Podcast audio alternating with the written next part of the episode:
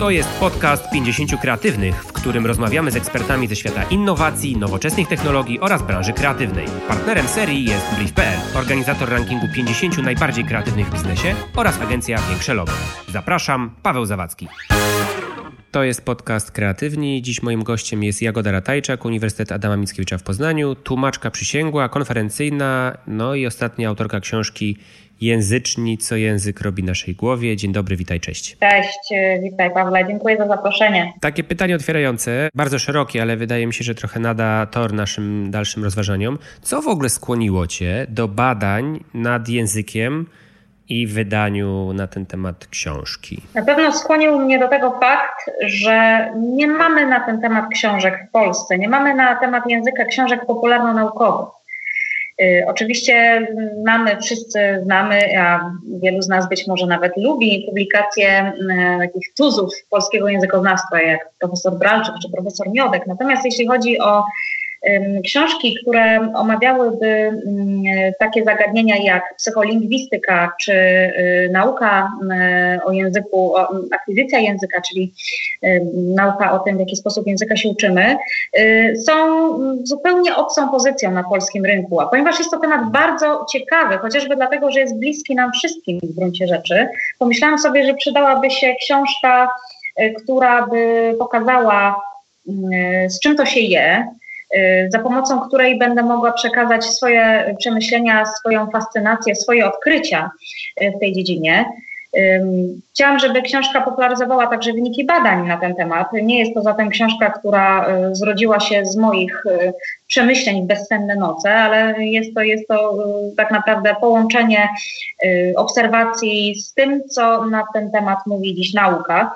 Pomyślałam sobie po prostu, że jako osoby używające języka, używające i uczące się języków obcych poczujemy, yy, poczujemy pewną bliskość z tym tematem, której może sobie nawet jeszcze nie uświadamiamy. Właśnie dlatego, że książek przystępnie napisanych na ten temat nie ma. I chciałam to zmienić. To jest ciekawe, co powiedziałeś, bo ja się mocno zgadzam z tym, że jest wiele pozycji takich mocno naukowych, które w 90% składają się z badań i ich analiz, a trochę brakuje chyba takich pozycji właśnie yy, przystępnych, powiedziałbym, zjadliwych. Wydaje mi się, a jestem po lekturze, odrobiłem pracę domową, że twoja książka jest właśnie trochę takim preludium dla osób, które mogłyby się chcieć tym tematem zainteresować, trochę nie wiedzą po co sięgnąć. No, pewnie słyszały o profesorze Bralczyku, ale może, może nie do końca podoba im się jego narracja. Ta twoja książka jest takim co? Otwarciem dla osób, które są zainteresowane tematem i chciałyby poszerzyć wiedzę?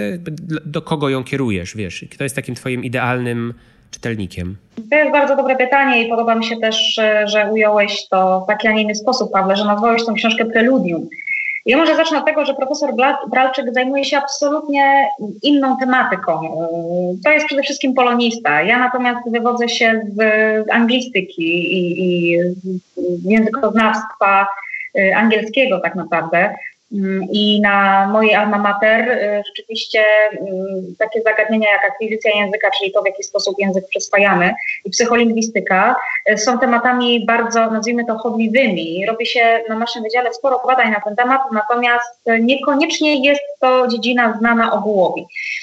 I ja właśnie ten ogół chciałabym zainteresować. Oczywiście to jest, no właśnie, co to tak naprawdę znaczy ogół? Pytasz mnie, Pawle, do kogo adresuje książka. Na pewno nie do językoznawców, na pewno nie do specjalistów y, w temacie, ponieważ oni to wszystko wiedzą. Ja chciałabym, y, aby ta książka była y, zaczynem refleksji u osób, które językiem się na co dzień nie zajmują.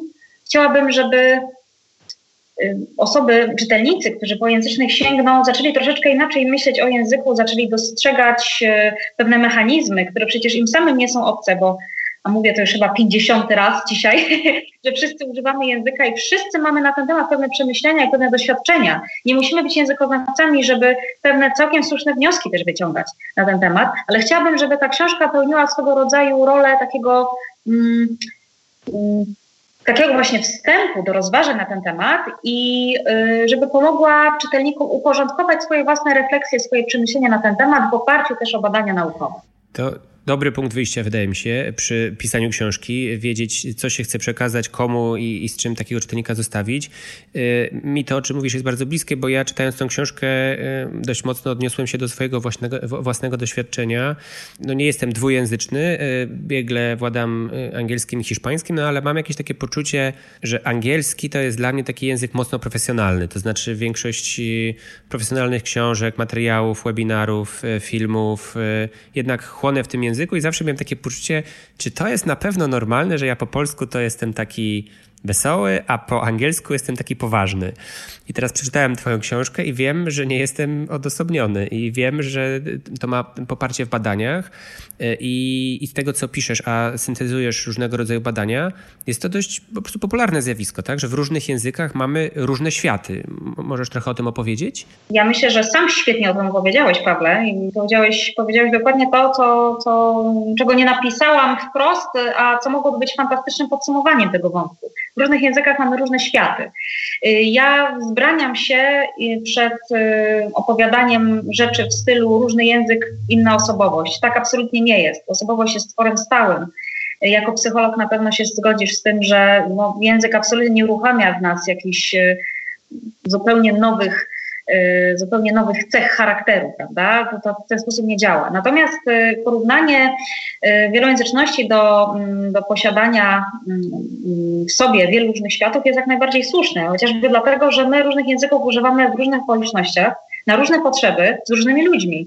Ja też mogę powiedzieć, że mój język angielski, jakkolwiek jest językiem, e, którego używam praktycznie we wszystkich sytuacjach życiowych, jest też dla mnie takim bardzo profesjonalnym językiem, e, bardzo takim akademickim chwilami. No, wynika to właśnie z tego, że w tym języku ten akademicki świat okiełznałam, a przynajmniej starałam się okiełznać.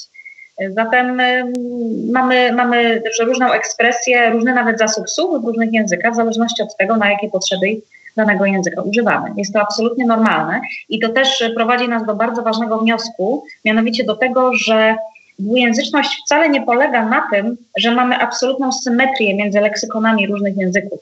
Ja oczywiście to dosyć, tak przynajmniej sądzę, dosyć wyraźnie akcentuję w książce, ale chciałabym raz jeszcze to powiedzieć, y, że to, że my nie znamy wszystkich odpowiedników danych słów w języku B, podczas gdy te, te, te, słowa znamy w języku ojczystym, wcale nie znaczy, że jesteśmy niedwujęzyczni albo że jesteśmy mniej dwujęzyczni.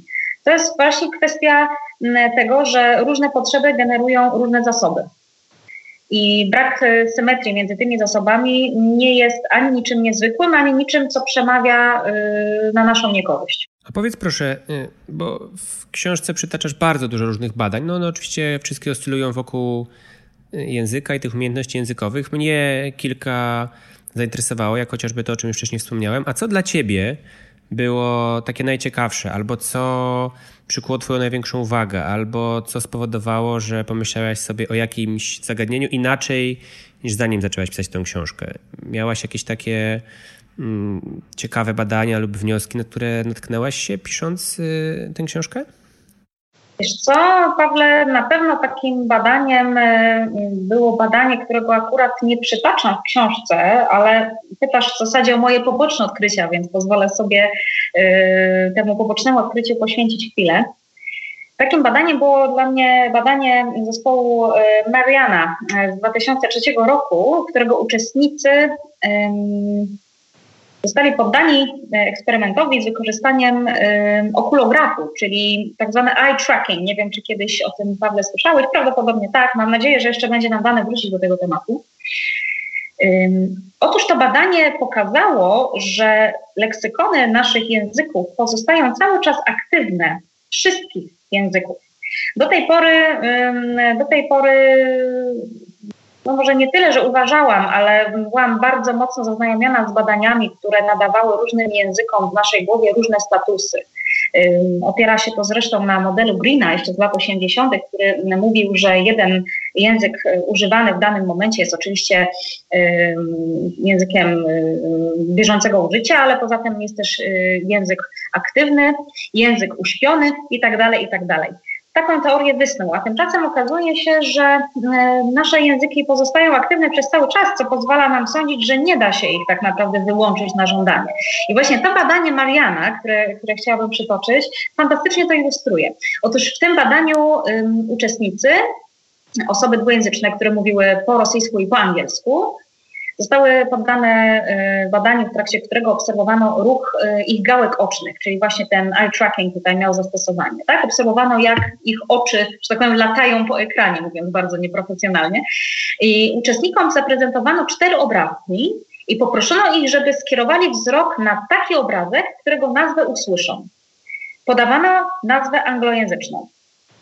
Ale kiedy jakieś słowo brzmiało podobnie do słowa w ich języku ojczystym, czyli rosyjskim, y, no, działa się rzecz ciekawa. Na przykład, kiedy poproszono ich, żeby spojrzeli na przedmiot, który jest określony po angielsku jako marker, ich wzrok początkowo kierował się wcale nie na obrazek przedstawiający marker, tylko na znaczek pocztowy, ponieważ w języku rosyjskim znaczek to marka.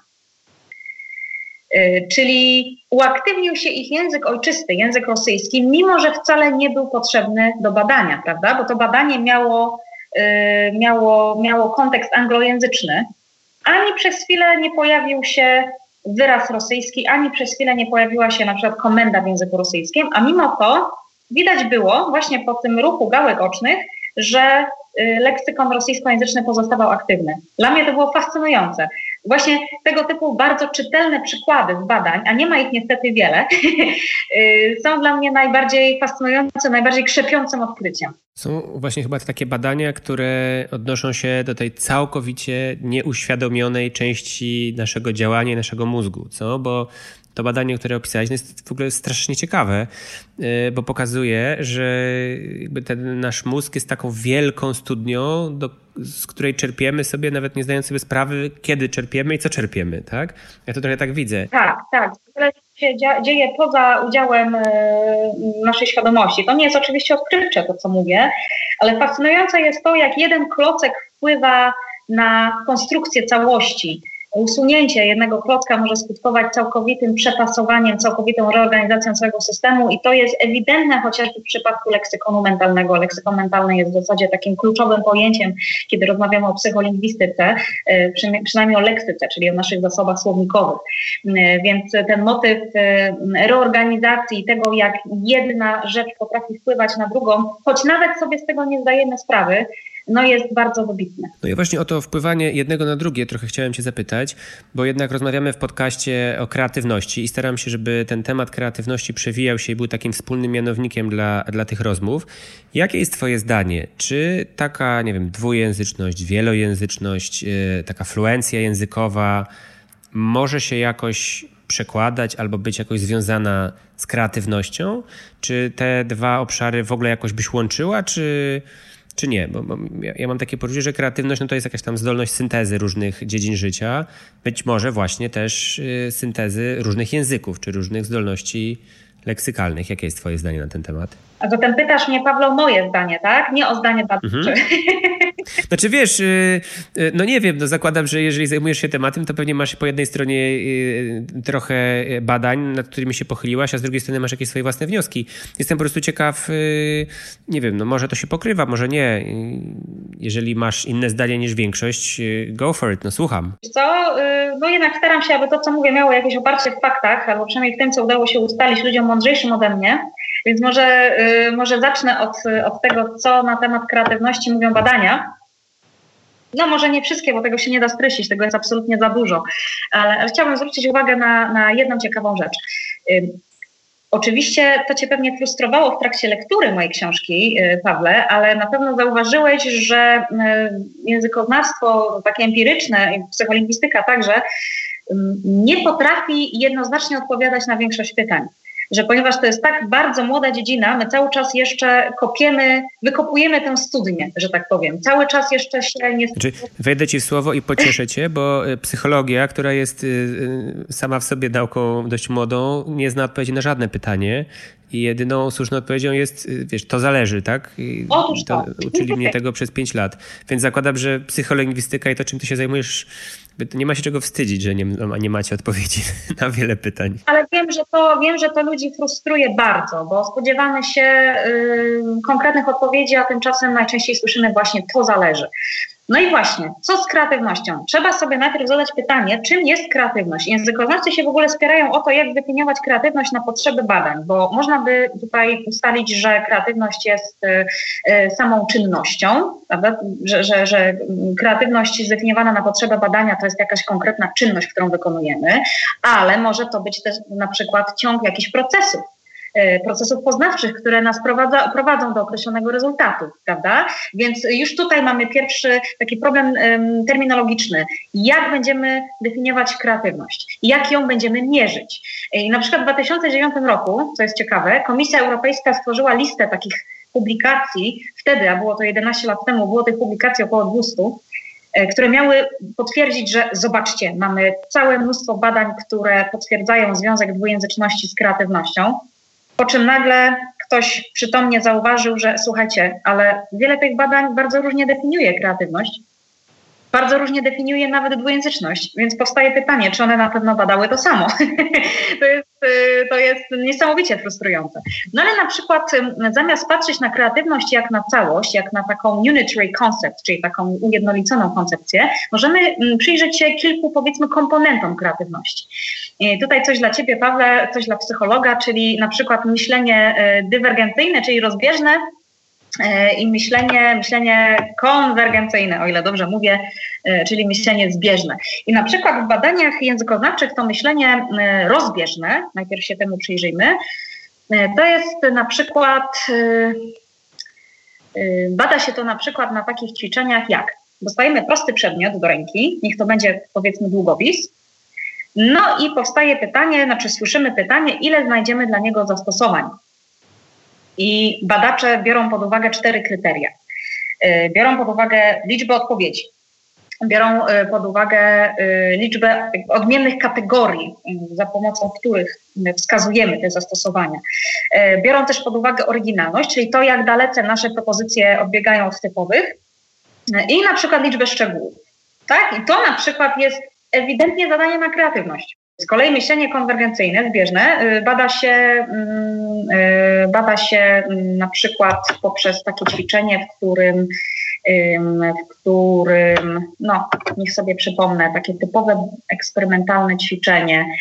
Y, o, na przykład dostajemy trzy różne pojęcia. Niech to będą włosy, czas i droga. I mamy znaleźć pojęcie, które pasuje do wszystkich tych trzech ze względu na skojarzenie, ze względu na jakieś znaczenie, które może je wszystkie scementować. Na, na przykład takim wyrazem może być długi, tak? bo długie mogą być włosy, długi czas, długi okres czasu, długa droga.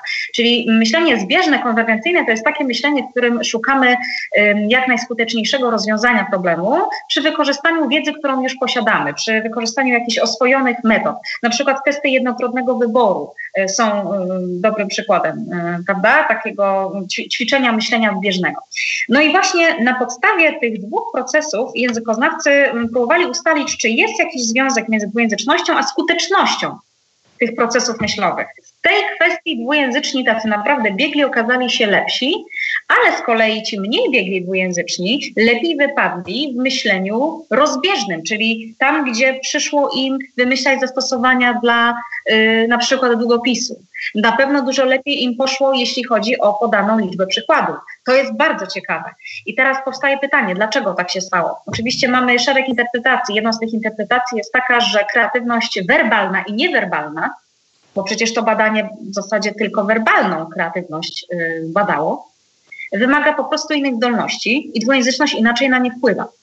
I znowu widzimy, jak wiele czynników trzeba wziąć pod uwagę, żeby zaprojektować badanie badające kreatywność i związek kreatywności z dwujęzycznością. Czyli widzimy, że w tym akurat przypadku może wyszło akurat tak, ale to jeszcze nie jest dogmat i jeszcze potrzeba kolejnych, kolejnych badań inaczej zaprojektowanych, skupionych na innych komponentach kreatywności, by móc kolejne wnioski wyciągnąć. Więc czy jest jakiś związek? Z pewnością jest.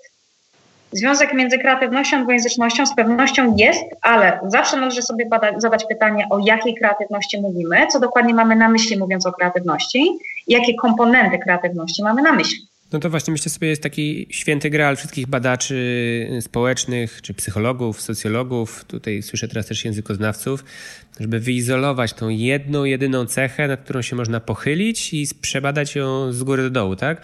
No bo te badania, o których ty mówisz, są niesamowicie ciekawe i myślę sobie, że pewnie dają jakiś e, punkt widzenia na te tematy.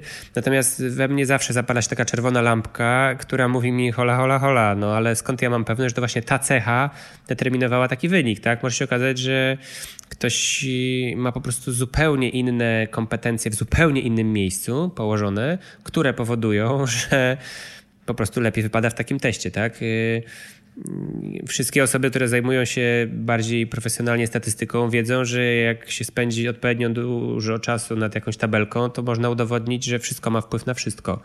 E, więc takie testy, takie testy świetnie się czyta abstrakty takich badań i potem konkluzje i to świetnie wygląda na obronach prac doktorskich. No ale jak ktoś się na tym pochyli, no to tak jak słusznie powiedziałaś, no, no nie mamy takiej pewności, że to właśnie ta dwujęzyczność wpłynęła bezpośrednio na, na wynik tego testu. Aczkolwiek zakładam, że pewnie jeżeli ktoś badał to właśnie w tą stronę i w tym kierunku, no to liczy na to, że to właśnie taka odpowiedź będzie prawidłowa, tak? Czyli tak, oczywiście, właśnie tę dwujęzyczność.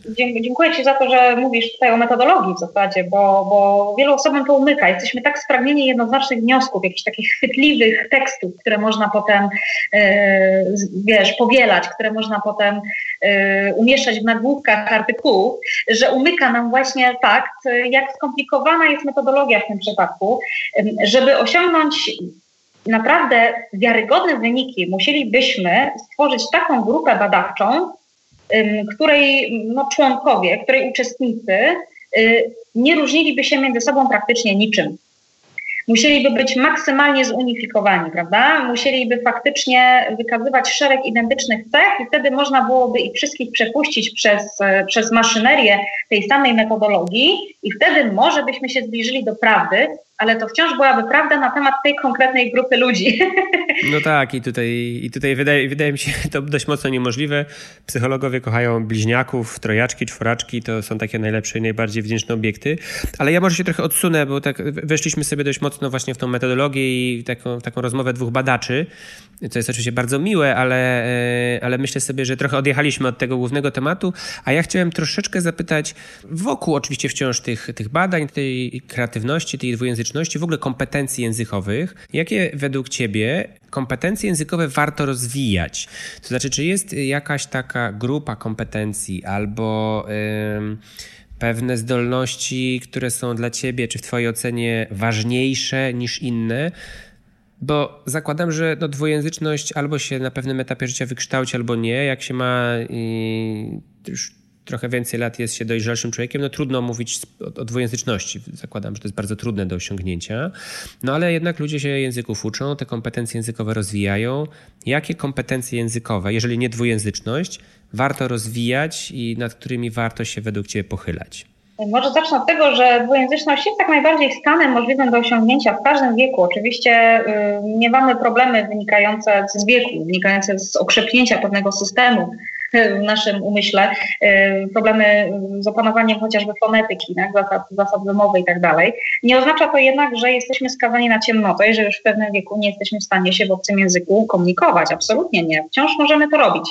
E, ale domyślam się, Paweł, że chodziło Ci właśnie o to, że e, wiek jednak jakieś tam kłody pod nogi rzuca i taka doskonałość językowa, którą utożsamiamy z taką bezproblemowością y, na przykład ludzi młodych. Znaczy, ja może doprecyzuję pytanie, wiesz, bo chodzi mi o to, czy nie zawsze może jest tak, że na przykład nauka drugiego, trzeciego, czwartego języka jest lepsza niż na przykład doskonalenie tego pierwszego, jednego, który już mamy jakoś opanowany czy jakoś rozwinięty, ale może można go w jakiś sposób rozwijać. Nie wiem, no tak e, pi piszę sobie palcem po wodzie, ale to nie, nie mówię tylko, że dwujęzyczność albo coś innego, tylko właśnie jest pełne spektrum tak, tych, tych kompetencji, tak? Rozumiem. W takim razie wiesz co, e, Paweł, ponieważ ja patrzę na język, no użyję tutaj takiego modnego terminu holistycznie, czyli całościowo, e, i, i raczej staram się nie, nie dzielić komponentów na kompetencji językowych na mniej lub bardziej istotne. Ja powiedziałabym coś, co może będzie trochę zaskakujące, Powiem, że dla mnie osobiście najważniejsza byłaby dbałość o to, by rozwijać w sobie ciekawość świata po prostu. Bo tak naprawdę ciekawość świata, chęć zdobywania wiedzy, chęć czytania, poznawania y, idzie w parze z naszym rozwojem językowym. Często zwracam uwagę na to, jak y, trudno niektórym osobom się wypowiedzieć na jakikolwiek temat w jakimkolwiek języku. Y, wychodzi to szczególnie, kiedy uczymy się języka obcego i nagle się okazuje, że o cholera, ja muszę napisać zadanie domowe i wypowiedzieć się, co ja myślę na temat na przykład, nie wiem, kolonizacji Indii. Teraz może głupkowaty temat wpadł mi do głowy, ale nagle okazuje się, że cały szereg tematów, na które wcześniej nie myśleliśmy, a teraz musimy przedstawić na ich temat swoją opinię. I oczywiście im więcej tych opinii mamy, im więcej czytamy, chcąc sobie te opinie y, wytworzyć, tym bardziej rozwija się nasz język. No przecież to właśnie język jest tym medium, przez które poznajemy świat. Zmysłowo, intelektualnie. Mm, poszerzamy bazę słownictwa, owszem, ale poszerzając bazę słownictwa, poszerzamy także bazę y, pojęciową per se, czyli poznajemy świat przez słowa. Im więcej znamy słów, tym więcej znamy rzeczy i na odwrót. Y, dlatego ta ciekawość świata, której chyba się nie wymienia wśród kompetencji językowych, na pewno się nie wymienia, jest y, moim zdaniem takim w sumie probierzem naszych umiejętności językowych, naszego potencjału. Jeżeli ktoś nie ma w sobie tej ciekawości, y, no nie spodziewałabym się, że osiągnie jakieś zdumiewające rezultaty, jeśli chodzi o, o językową biegłość żeby mieć e, coś do powiedzenia. Zaskoczyłaś mnie tą odpowiedzią bardzo, bo e, na tyle, na ile sama odpowiedź jest, wydaje mi się być oczywista i to jest coś, co w tych moich podcastach się bardzo często przewija. Ciekawość świata i otwartość na różne nowe rzeczy. No, tyle myślałem, że yy, rzucisz coś bardziej ze swojej działki właśnie wiesz, bliżej języka, a nie takiego po prostu ludzkiego, zwykłego świata. Ciekawe, ciekawe. Tylko, że język jest budulcem naszego świata. Nie można oderwać świata od języka, a języka od świata. Język byłby nam całkowicie zbędny, gdyby nie mógł opisywać świata. Więc tak naprawdę jedno ściśle wiąże się z drugim. I jak się nad tym pochylimy, nad tym wnioskiem, to w sumie stwierdzamy, że kurczę, to wcale nie jest chyba jakieś odkrywcze i zaskakujące. Język jest naszym światem. My byśmy świata nie mogli poznawać, nie mając języka. Nie moglibyśmy na pewno dzielić się tym, co wiemy. No to ja się teraz tak zastanawiam, mm, syntezując to, co powiedziałaś. Bo marzeniem wielu rodziców na przykład, tak, dzisiaj jest wykształcenie, wiesz, dziecka dwu, trzy, czterojęzycznego, tu szkoły językowe. Nawet poznałem taką, poznałem ostatnio taką parę, która wykonała taki eksperyment na swoim dziecku. Mieszkają za granicą. On jest chyba Niemcem, ona jest Turczynką, mieszkają w Wielkiej Brytanii albo jakoś odwrotnie, tam, nie wiem. Generalnie trzy różne kraje są ze sobą połączone. I wymyślili sobie, że każdego dnia do ich dziecka będzie przychodziła niania, która mówi w innym języku. W sensie w zupełnie innym, tam chi, chińska, jakaś chyba francuska, niemiecka i sprawdzają, jak to dziecko sobie będzie radziło. No bo chcą to dziecko nauczyć tak wielu języków i tak wielu różnych możliwości językowych, jak to możliwe. Nie wiem, na jakim etapie tam teraz jest to dziecko, jakim ta sytuacja idzie. Eksperyment wydaje mi się, yy, powiedziałbym, no, trudny dla takiego dziecka chyba.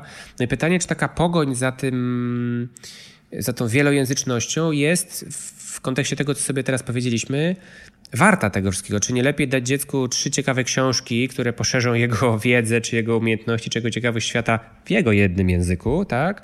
Zamiast yy, na, dawać mu ekspozycję na tyle różnych bodźców, z których być może w ogóle nie do końca będzie sobie zdawał sprawę, czy które są mu potrzebne. Co myślisz? Ja to życie hołduję takiej zasadzie. E, lepiej dwie rzeczy świetnie niż dziesięć byle jak.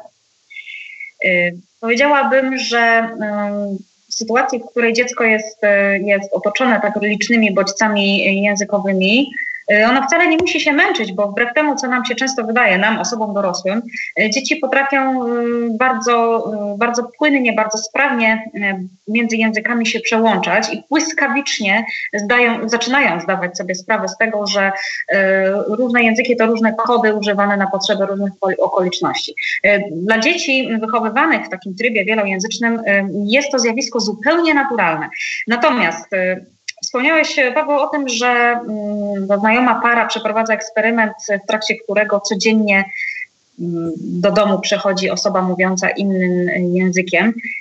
Ale trzeba też sobie no, jasno powiedzieć, że jeżeli ten proces się nie utrzyma, to znaczy jeżeli ten eksperyment w gruncie rzeczy nie będzie trwał całymi latami, to któryś z tych języków po prostu musi wypaść z puli. Nie da się podtrzymać takiej liczby języków na, na tyle wysokim poziomie, y, żeby móc mówić o swobodnej komunikacji w przyszłości. Zawsze coś odbędzie się kosztem czegoś.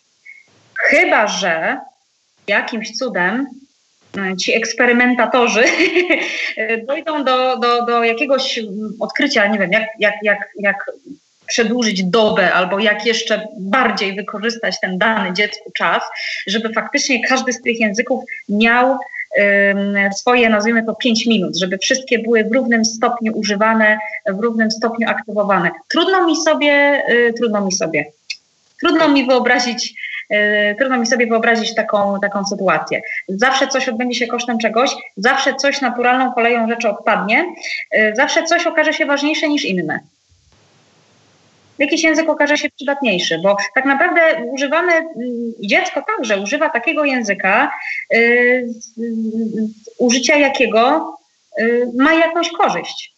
Jeżeli nie będzie go otaczał dany język y, w dalszym, w dalszym życiu, to dojdzie do, do naturalnego wniosku, że nie jest mu potrzebny, zatem po co w niego inwestować, prawda? Jeżeli te określone języki wybrano dlatego, że faktycznie jest szansa na to, że będą dziecko otaczać, no to myślę, że ten eksperyment może być wart zachodu. Jeżeli są to arbitralnie wybrane języki, których prawdopodobnie nie będziemy, dziecko nie będzie w przyszłości potrzebowało, one umrą śmiercią naturalną, czy wypadną z jego leksykonu. Jestem ciekaw, jak ten eksperyment się potoczy, jakie będą jego efekty, skutki i czy to dziecko faktycznie zostanie w dorosłości z jednym, dwoma, trzema, czy może nawet pięcioma językami, nie wiem. E, dobijając delikatnie do brzegu naszej rozmowy, chciałem Cię zapytać, już abstrahując od kreatywności i od Twojej książki, o to, jak ty, czy taka osoba jak ty, e, rozwija swoje kompetencje językowe. No bo jednak tłumacz, szczególnie przysięgły czy konferencyjny, no to jednak ma ciężką robotę. Ja sobie ją tak wyobrażam. To jest kawał ciężkiej pracy, która każdego dnia wystawia cię pewnie na jakieś nowe bodźce, nowe mm, wyzwania. No i jednak y, ten twój zasób słów musi rosnąć w, w, trybie geometrycznym chyba. Tak sobie to wyobrażam. Pewnie jesteś nie do pobicia w skrable. Y, jak to, jak to jest? W sensie, jak, y, jak taka osoba jak ty rozwija te swoje kompetencje i dba o to, żeby nie wypaść z obiegu, tak powiem. Wrócę tutaj do, do wątku, który poruszyliśmy przed paroma minutami, czyli do ciekawości świata. Ja na tę ciekawość świata jestem niejako skazana, bo żeby dobrze tłumaczyć, żeby skutecznie tłumaczyć, szczególnie teksty prawnicze, bo jako tłumaczka przysięgła specjalizuję się w tym, muszę dużo na ten temat czytać. Jestem teraz na takim etapie, na którym poszerzam swoją wiedzę merytoryczną i czytając teksty, e, publikacje na dotąd na przykład mi nieznane tematy, siłą rzeczy zapoznaję się z nowym słownictwem. I nie jest to chyba zaskakujące, że poznaję bardzo dużo słów w języku polskim. E, często zapominamy o tym, że proces nauki języka ojczystego tak naprawdę jest nieskończony i, i codziennie, jeżeli dobrze się postaramy, jesteśmy w stanie nauczyć się nowego słowa polskiego. E, ja w, ostatnim, w ostatniej rozmowie z, Y, innym y, redaktorem. Y, opowiadałam mu o tym, jak to ostatnio nauczyłam się mm, polskiego słowa alkierz. To jest, to jest pojęcie, no akurat nie sprawa, ale pojęcie z, z architektury. I oczywiście z uwagi na to, że nie zajmuję się architekturą na co dzień, jakkolwiek bardzo ją lubię, no to ja tego słowa oczywiście nie używam. Ja przez 32 lata mojego życia nie musiałam go ani razu użyć. Ale w sytuacji, w której mm, na przykład przyszłoby mi coś na ten temat tłumaczyć, a ja nie wiedziałabym, jak jest alkierz. W sumie nadal nie wiem, bo to nie jest łatwe do przetłumaczenia. no to mam problem, prawda? To jest, to jest właśnie to wyzwanie, o którym wspomniałeś, Pawle, że codziennie coś nowego, codziennie jakaś nawet nie tyle e, lista słownictwa, co nowa wiedza. I poszerzanie tej wiedzy to jest, no, to jest już coś po prostu, co będzie mi towarzyszyło. Daj Boże, do końca moich dni E, I, I tak tak naprawdę przebiega moja nauka języka. Poprzez poznawanie świata jako takiego, poprzez czytanie. Z jednej strony oczywiste, z drugiej strony trudne do zrealizowania, bo jak sama powiedziałaś, no, rozwijanie się do końca życia jest, myślę sobie, bardzo trudnym, długim, skomplikowanym, wymagającym procesem. Aczkolwiek całkowicie się zgadzam z tym, że no jak chcesz się rozwinąć, to najpierw musisz troszkę poznać temat, coś poczytać, popatrzeć, spojrzeć z trzech różnych perspektyw, a dopiero potem możesz powiedzieć, że zacząłeś się tym interesować. Więc, więc zakładam, że ta ciekawość świata, absolutnie fundamentalnie się zgadzam z tym tutaj z Tobą, że ta ciekawość świata jest po pierwsze przy początkiem tej drogi związanej z kreatywnością, a po drugie może być początkiem drogi wielu różnych zawodów czy specjalizacji oraz, jak widać, również specjalizacji czy y, bycia mistrzem i ekspertem w tym, czym ty się zajmujesz, czyli historiami związanymi z językiem. Y, słuchaj, bardzo dziękuję Ci za y, rozmowę. Kilka ciekawych, kilka ciekawych wątków udało nam się poruszyć. Oczywiście wszystkich słuchających zachęcam do przeczytania Twojej książki, bo naprawdę jest bardzo ciekawa i stanowi taki po prostu e, lekki punkt wyjścia do tego wszystkiego, o czym my sobie tutaj porozmawialiśmy. A jeżeli kogoś język interesuje, to znajdzie tam i kilka inspiracji i odniesień bibliograficznych do ciekawych badań, więc zdecydowanie polecam. Bardzo jeszcze raz dziękuję Ci za Twój czas. Trzymam kciuki za ten nieustający rozwój i tą taką chęć poszerzania swojej wiedzy i horyzontów. No i mam nadzieję, że mam nadzieję, że jak pandemia się skończy, to będzie szansa na jakąś bezpośrednią e, kawę albo tą partyjkę w Scrabble, bo jestem ciekaw, jakie tam słowa potrafisz wiesz, poukładać z tych literek. Liczę na to, liczę na spotkania, y, spotkania twarzą w twarz y, ze wszystkimi zainteresowanymi, no bo nie ukrywam, że chyba wszystkim nam delikatnie mówiąc pada na głowę i oczywiście zawsze możemy w wolnym czasie pouczyć się, jak jest alkierz, ale bez przesady. No, wypadałoby wyjść do ludzi. Wypadałoby wyjść do ludzi. Dziękuję Ci bardzo za rozmowę i do usłyszenia. No, dziękuję bardzo.